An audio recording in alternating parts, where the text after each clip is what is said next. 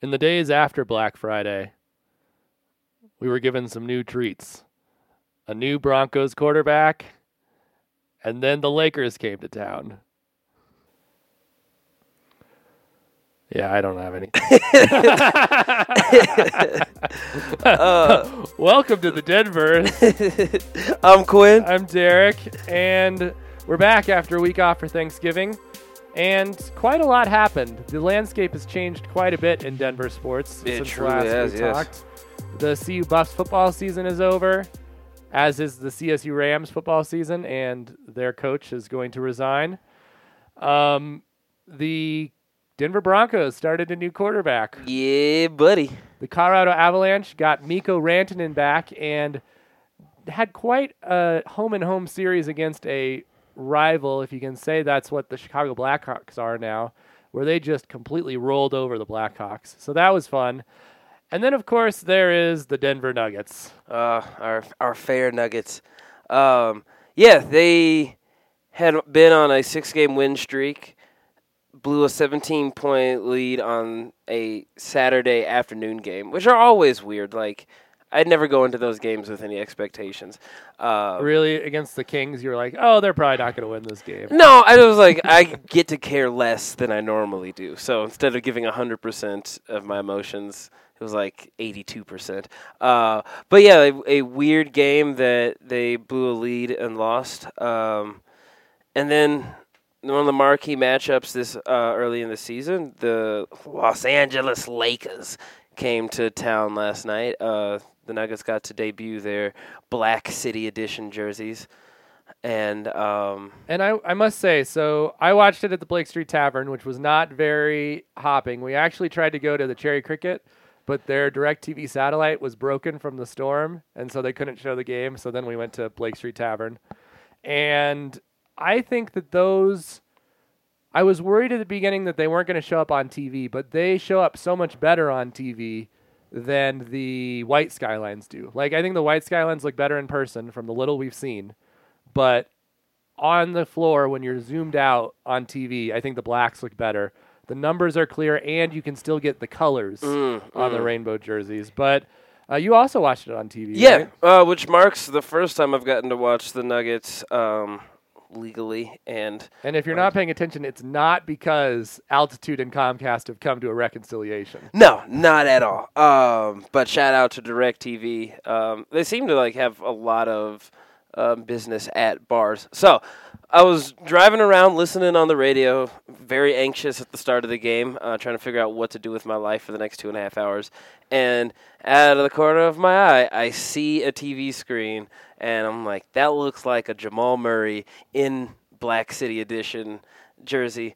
So whipped in, ran in, and boom, there are Denver Nuggets on TV. So marks the first time I got to see it this season.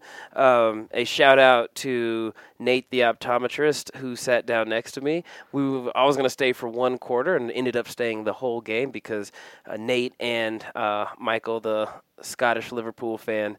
Um, we were the three people in the bar that gave even iota of a shit what was happening on the screen, and um, got to watch the whole thing play out in frustrating, unclimactic glory as the Nuggets ended up dropping that game to the Lakers 105 to 96. And the Nuggets did get it to 97 96.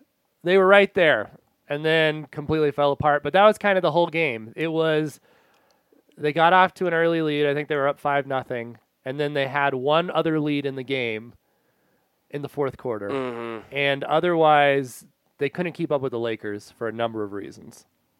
And I, just to say this, if you haven't been following the NBA that much, the Lakers are the best team in the West. They have the best record, and the Nuggets have the second best record. Well, now they have the third. Yeah. Um, but going into it, they at least percentage wise had the second best record. But it's been weird because the Lakers have played three more games than the Nuggets. So, like, it's a very disproportionate lead that it looks like they have just because they've played more, but also have won more games. So, um, yeah, you said uh, they couldn't keep up for a variety of reasons. What do you think is like the number one thing that doomed the Nuggets? Well, I mean, you can probably hear Cricket in the background, and I think she agrees with me. Cricket's the dog. Um, that I think one of the big problems is the size matchups that the Nuggets have. Early in the game, they started JaVale McGee with Anthony Davis and LeBron, and the Nuggets had no answer for any of that. They were getting out rebounded. They didn't get a rebound, I think, in the whole first quarter on either side of the ball. in that, uh, at least late into the first quarter, they didn't have one. Will Barton was guarding LeBron, which didn't work at all. He's just too small. And I think that one of the things the Nuggets will have to think about with this matchup is do they make some changes? Do they play Plumlee and Jokic together more? Do they decide to take Barton or Harris out early in the game and not start them and have Grant start just so they can get some size? Is Bol going to have to just come just for the Lakers games? Well, and notably, uh, Torrey Craig did not uh, get any minutes with. Um, last year, I think he played very valuable minutes guarding LeBron in uh, their matchups. This did seem like a weird game to be like, we're going to run. Well, first, the first substitution was Juancho, which I actually thought was a really smart move by Mhm. Malone because they were having energy problems. And he's sort of their spark plug now. But then he kind of went all in and he was like, we got Juancho, let's put Beasley in too. And Beasley, uh, again, did not make any three pointers. He just shot, he shot long twos. Mm-hmm. And you're just wondering, is that really, in a game where you're struggling to guard everyone, is that a game where you're just like, Torrey Craig doesn't play? Yeah. Well, I mean, one shout out to the bench because the starters came out looking sluggish and they went out to a five point lead, and then I think there were like two back to back turnovers um, with Jamal just trying to force it. He settled down. I think that was the only two turnovers he had in the game. Um, but the bench played really well. Monte Morris is getting in his groove. Th- the Nuggets, I think, besides the size, because they could just not stop the Lakers in the paint at all. I think they were out rebounded by 20. Um, was that they just couldn't hit shots either. They, I think they were under 20% from the three while jacking up more than 25 shots. And that's going to doom you against most teams, but especially a Lakers team that really seemed to be able to score at will when they had either Davis or Howard or McGee in the paint. Um, and yeah, this. So I think there's like silver lining in that if we can get a game, which I don't know if it's happened yet, where both the bench and the starters play um, very well, that I mean, if you knock that three percentage up to thirty-two percent, the Nuggets are close to winning it. But they just could not get any momentum. As soon as they would close the gap, there would be a like vicious alley oop, or I think most devastatingly, an absolutely insane putback dunk by one Alex, your goofy uncle Caruso, um, that took a lot of air out of the stadium at a point when it looked like the Nuggets could get a momentum run going. Um, but they just they looked sluggish and really kind of unprepared for the challenge. And no, no one more than uh, Nikola Jokic, who continues to just underwhelm. It was I don't actually know how many points he finished with, but I don't think he broke ten Uh. I think he was nine, eight, and five. So that's four games in a row that he has not scored above ten points. His he had weird turnovers where he's just not. It's like he's not focused on making the passes, which is his thing. And it really just doesn't look like he's interested in running this offense in any way. Yeah. Um I mean there's already been enough hot takes on Twitter and Reddit of now it's now is time to consider trading him. Um which It's not. it's not. That's a terrible. There's never a time to consider trading him unless the team completely falls apart and you have to start over. Yeah, or unless he decides to like, hey, I want to be a star in New York or something, which is complete antithetical to his personality. Um, I'm not concerned yet, but I think a lot of people are overstating his like lack of interest in playing. He just wasn't hitting shots. He was four of twelve from the field, and just was never was never in a rhythm. And he has a smart enough basketball IQ to not waste possessions um, with later in the game if he's not feeling it. Um, I mean, Anthony Davis is a killer when he plays against the Nuggets anyway, and Nikola Jokic, for all his talents, is not someone who can match up well against an uber athletic six foot eleven uh, dude who can spread the floor like Davis. Uh, so we were outmatched there. It was just unfortunately we seemed outmatched everywhere else too. Jamal Murray also didn't bring much leadership to the game. I thought he took a lot of really bad shots. I think that for a lot of reasons, this really turned into, including uh, a lot of reasons, including the way the the refs were calling the game. Late in the game, the Nuggets just started looking for foul shots. That was a really bad strategy. Mm-hmm. But I do, I do think the Nuggets need to need to change their offense because the free flowing offense that worked so well at times last year and two years ago just doesn't exist anymore. Like when was the last time where you felt like the offense was flowing and it it's just this is what Malone has always wanted to do with the offense is control it from the bench. And you can't do that when Jokic is the guy you're running the offense through. Yeah, I it, it just it doesn't seem very inventive right now. Like the way the Broncos offense is getting criticized, at least the play calling is like uber conservative, um, which is like kind of oxymoronic in that the offense is supposed to be free flowing, but it looks slow and um, like um, hesitant. Where and I think right now they're um, slowest in the league, like their pace, um, fewest possessions per game. Um, so I don't. It's it's tough. The defense has carried us to a thirteen and five season. So the Nuggets aren't in any way the sky is not on fire. It's just a matter of like you see this team, you see the product and the potential, and they're just not working towards it. And that's in large part because your centerpiece player, Jokic, is not taking over the way that you kind of hoped he would. But the good team is good enough if everyone else is hitting their shots that we can have our superstar put up an incredible stat line of nine, five, and three or whatever, um, and still win. Well, and I think I I think that's true, but I think that the problem is that we are judging the Nuggets at a higher standard, and we're judging the Nuggets at a standard of your competition is the top six teams in the West. Like that's who you need to focus on. And the Lakers being the top of those teams and a team that is going to be the hardest, I think, even than the Clippers to beat because the Nuggets have a ton of guards. They can guard the people they need to to at least, you know, stop something on the Clippers. Like I still think, you know, that's an incredible combination, and Kawhi may be the best player in the league, but you have that. You have, you know, you have problems with all the other teams, but all the other teams are guards. They don't seem to have an answer for the Lakers defensively. And if the offense isn't going at the pace they were going, where they were averaging 110 points a game last year, you know, when they were good, I don't know how they have a chance against the Lakers at all. Yeah, that's like I wake up some nights just thinking like, oh, the Lakers used to suck. They sucked for so long, and that that era is now over. Um, I don't. Know. I want to.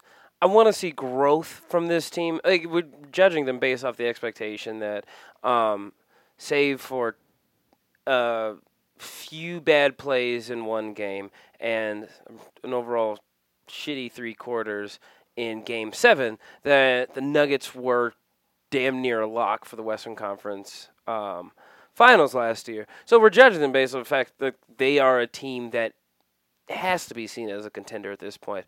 And I think it's I had to remind myself of watching the game like it is the beginning of December. There's still so much time. You see growth in uh, Jamal Murray. Still, I mean, dude's 22. He's still got a lot of time to become a, like elite IQ point guard. Um, but his numbers are increasing. I cheer anytime he has more than five assists because that's like what you need from your point guard. Um, Gary Harris, he had a great game in Sacramento and um, I think 20, 25 points, but it, almost all of them came in one half of the game. But the dude is still a, a I would say at this point, uh, all NBA guard, uh, two guard, um, and defensively. And so I'm seeing that growth. That's there. We've yet to see much from Michael Porter Jr., but that's because everyone else is playing pretty well. But you then look at a team through the eyes of your superstar and Jokic just he'll get it, so I'm not worried yet. but yeah, we're judging it based off of like number four in MVP voting last year, dude. Let's- yeah. Well, and I mean, I think I'm with you. I think Jokic can get it. My concern is why aren't the coaches putting him in a place to succeed? yeah, And it again goes back to Malone's need to control the offense, which this is not a team. Like, you need to control the fact that Murray and Barton take bad shots. Barton has done great at it. Murray's kind of hit and miss. Other than that, they don't need plays. They don't need all of these things. They need, we're running routes, we're going to cut, we're going to move, we're going to let Jokic figure out what's going on on the floor. yeah, And that to me is the thing that has just gotten worse over time and not better. And it isn't just like this year. It's like it was the best two years ago. We saw flashes of it last year, and we haven't seen it at all this year. Uh, You think that's like teams are now scheming around it? From the eye test, I don't see that, but is have they figured out a way to stop Jokic's facilitation?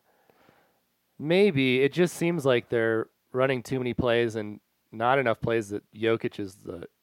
It just feels like it's too controlled. Mm, mm. and I just think they do. They're a team that can do well in chaos, and I would rather they try. Yeah, I mean, So- the Lakers looked chaotic AF last night, and it worked great. And the Nuggets were kind of swimming the whole time. Well, and when Golden State was good, they didn't run plays. It was a disaster, and but it worked because there was too many good people in there. Yeah, And the, what was everyone mad about all the time? Too many turnovers. Like that was Steve Kerr's big problem with Golden State the entire time they were good. Too many turnovers, and if you win, it doesn't matter. yeah. Well, I mean, you can turn the ball over if you're able to put up more shots that go in. And Yeah. right now, the Nuggets' pace really hampers that ability.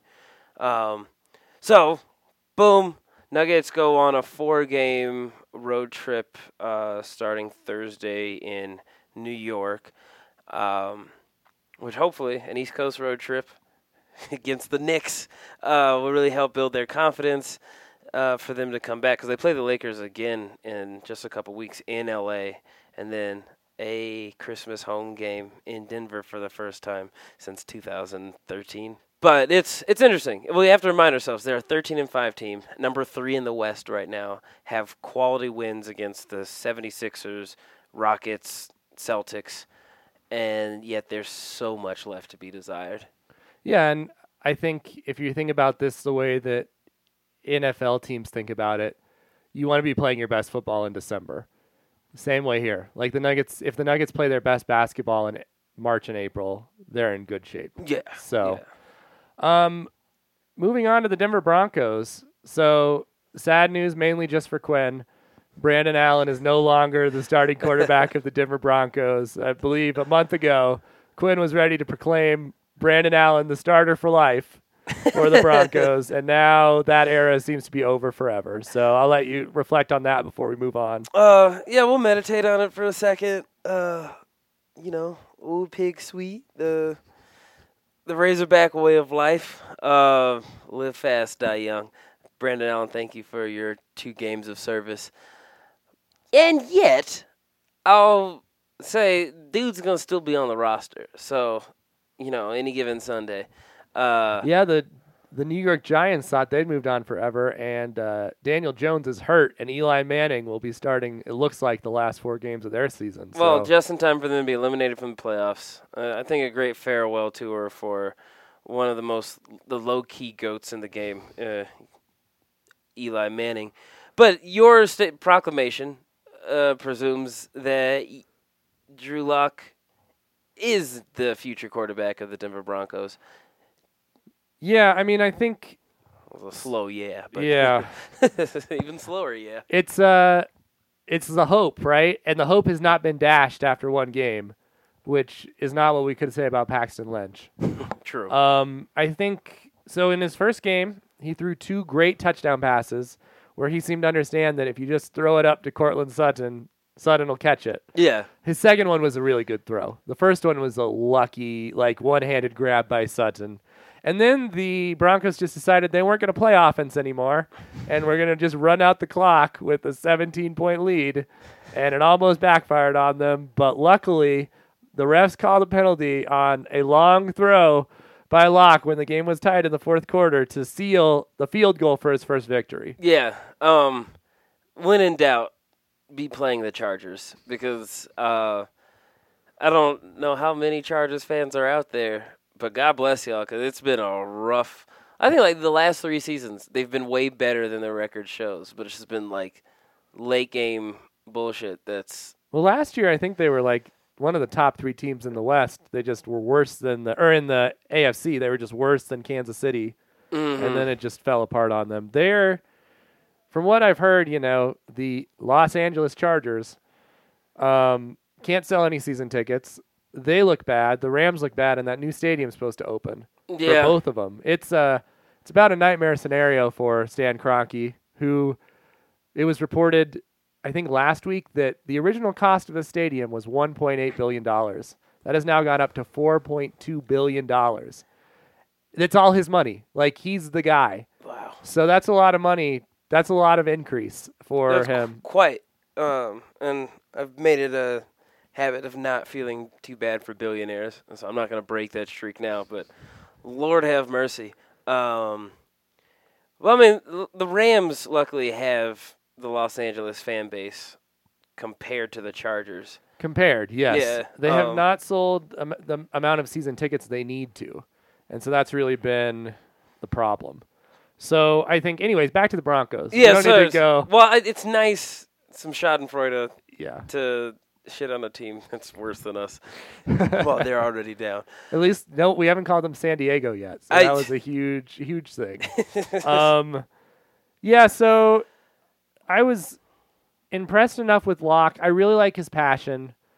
I wonder about it's. He said that he's arrogant. He said he's an arrogant quarterback, which, on the one hand, this is the Denver Broncos best known for John Elway. Very arrogant Mm-hmm, and rightfully rightfully so. But we'd all take Peyton Manning, who at least played up his humbleness a little bit, at least with the media. Yeah. And I do I do think that that is something that is either going to go great or it's going to go Baker Mayfield. That's something that concerns me. I also just don't know exactly I mean, we don't know what we have. He played one really good quarter. Yeah. Well, I mean, outside of Peyton, in the last several seasons, we haven't had a quarterback who was like demonstrated a belief in himself. Really, There was that great call that he called an audible on the route that Sutton run, ran on the first touchdown, where he just said, "You're going to go out."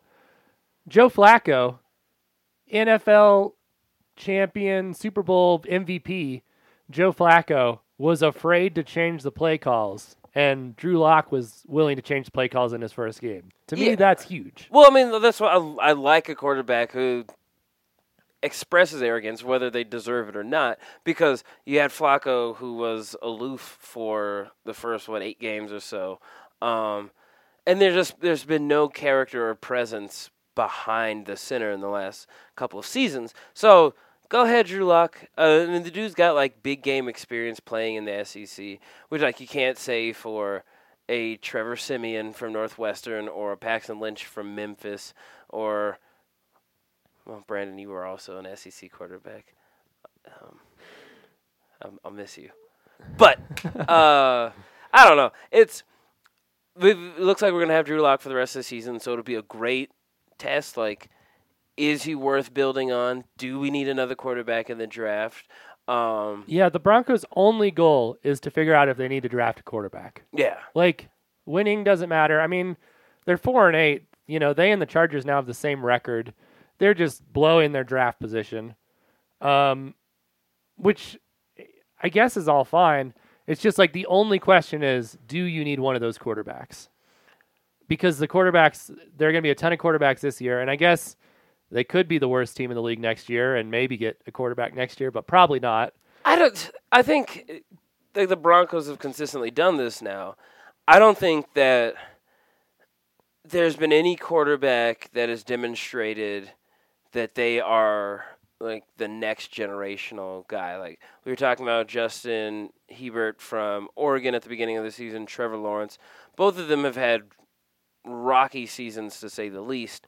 So there's no I don't think besides Joe Burrow, who's definitely not going to um, be on the board when the Broncos draft, and even then, like LSU was a super talented team, great defense. Um, there's just no guarantee that any quarterback you draft will be good enough to definitely be number one. So then you have a quarterback battle for the people who liked Lock, or at least want to see what Lock has, and then the people who are like, no, we need a new guy. That's just going to be another quarterback battle that didn't serve either Paxton Lynch or Trevor Siemian very well. So at this point, I would say no. Give play to win to give Lock the like real in-game experience. Continue to build the um, play calling uh, for him and see where he goes. If he sucks, he sucks, and then we'll probably get a second round quarterback who is still going to be tough. But we need still need offensive line. I would love to see like on top of um, like Laviska Shenault coming out of CU as a receiver. I'd love us to just get another marquee piece like that to complement Sutton and Lindsey. Um, Yeah, that that really is the dream. Two buffs and Sutton, yeah. and then yeah, that's that's what the hope is. I mean, I know it's probably unwise to just be like, all we want is Laviska, Shenault. We don't really care. Like, probably they have other needs, but that'd be the dream. Um, I guess we'll move on. There's some other Broncos stuff, but we've talked a lot. Yeah. Um, CU's football season came to the end. They uh, finished five and seven, same record as last year. uh, no bowl. No bowl, but I feel much better about this five and seven than last year's five and seven. Um, they did start five and zero last year and then lose seven games. In a row. Oh, you're right. Yeah. Um, so I mean, look, I think Mel Tucker has proven a lot this year. It's too bad they had that mid-season losing streak because just one of those games and they get a bowl, which I feel like they deserved. Um, Steven Montez, the only you know bowl he was in was when Liufau was the quarterback. So it's too bad he ends his career without really getting to play in a bowl game. But I think you know, like to see what they're building on. Also, sort of in sad CU news. Mike Bobo is stepping down at CSU, and he never beat CU or Boise State or Air Force or Wyoming, and he's going to be gone. So that'll make it a little more competitive in those rivalry games for CSU. well, yeah. I mean. I think he's lucky to be stepping down, having had a terrible um, rivalry record. Um, I am interested. We the news just broke that he's stepping down right before this. What his buyout thing is, because that was the big thing standing in the way of him leaving. But they thought maybe twelve thousand people went to their final game against Boise State, who's a good team. They they really it was a lose lose. They're losing money by firing him because they have to get another coach, but they were going to lose money by keeping him. And I saw someone say, "Imagine the crowd of twelve thousand people." Next year for the Rocky Mountain Showdown, which will be in Fort Collins, it's the 12,000 CSU fans and the rest of it buffs. ooh. They CSU did not want that. No. Um, that's for whoever CSU's new coach will be, and for Mel Tucker. It's going to just be really interesting um, seeing what their recruiting class is going to be like, and I think that's going to be is Mel Tucker. Even if this if CU doesn't become like a powerhouse in the Pac-12, um, who are they? Are they able to build a culture of progress where it felt like MacIntyre hit a peak and then plateaued, and we're at another five and seven season. But yeah, the team just looked better. But I think well, like Laviska Shenault is going to be leaving. Um, Steven Montez, Mustafa Johnson, Mustafa Johnson, such a cool ass name. Nate Nate Landman, I think could leave. So they're they're gonna their best players are gonna be gone. Yeah, Um, it'll be interesting to see what happens. I do think I've heard CSU fans hint that they would love for MacIntyre to be their new coach, which would be an interesting one. Um, CU has moved up to 20th in the rankings in basketball. Um, they're playing at Kansas this weekend, so big matchup against top five team. Um, I think it'll probably be CU's first loss of the season, but to get to this point without a loss, pretty big deal for them. yeah. I mean, great. Uh, granted, it's all been less than stellar competition. There have been Uh, a couple games where they were it was at least close. It hasn't been like they're playing Loyola Marymount tonight. Yeah. It hasn't all been Loyola Marymount. They had to play Um, Wyoming, who they're always bad against. I don't Oh, think really? Wyoming's great. And then uh, they Oh, played Clemson, and those were both in the Vegas tournament. They were down like ten points in the last seven minutes against Clemson. Came back and win. Oh well, let me not talk. Um, I just thought they were playing Sacramento State, and they got a win against Sacramento State. I'm like, great. That was revenge for this game that I went to a long time ago where they lost in football to Sacramento State. Uh, really bad team. So, um, and then just real quick, the Avalanche finally got Mikko Rantanen back. They should get Gabe Landeskog back this week, starting to get healthy. And right now they are in third place in the Central Division, and according to some projections, projected to be the top team in the West given their play, and that was without Landeskog, Rantanen, and a lot of other guys. Uh, their back-to-back against the Chicago Blackhawks was really a highlight. That was this weekend. Um, in Chicago on Friday, they won five to two, and then Rantanen returned and they won seven to three at home the next night. Really fun game. Rantanen had four points and only played the first two periods, and it's just fun to watch this team every night. Um, have obviously more to say about them going forward. Uh, Cale Makar won Rookie of the Month, and the one fun controversy around all of this was the NHL released this promo that was who are you going to vote as captain of the Central Division because they do four captains. They play a three-on-three tournament for the mm-hmm, All Star mm-hmm. game. The advertisement had four players. One of them was Nathan MacKinnon, and one was Cale Makar. And there was this panic, like, oh no, like they're promoting both these guys. What if the votes cancel each other out? And so the Avs on Twitter were like, everyone vote for MacKinnon. We'll make sure that Cale gets in. But it's kind of fun that in a division that has, you know, Patrick Kane, Jonathan Toews, all the Nashville guys, still, and the Blues, the former Stanley Cup champions with the likes of Ryan O'Reilly, the Avs got two guys on the promo for the for the NHL. So people are taking notice of Cale, and he's just doing things I've never really seen a defenseman do in the NHL, especially so young. Um, so it's going to be it's exciting, and finally having that top line together will be a huge boost, and hopefully um, keep their scoring high across the league. Yeah, so I'm just looking at this. I'm mad. The Avs are trailing the Blues and the Jets in the Central, but they've played three less games. I hate scheduling sometimes, and it just feels feels unfair when you look at it. Like, well, of course they can't be the highest rank. They haven't played enough games to match.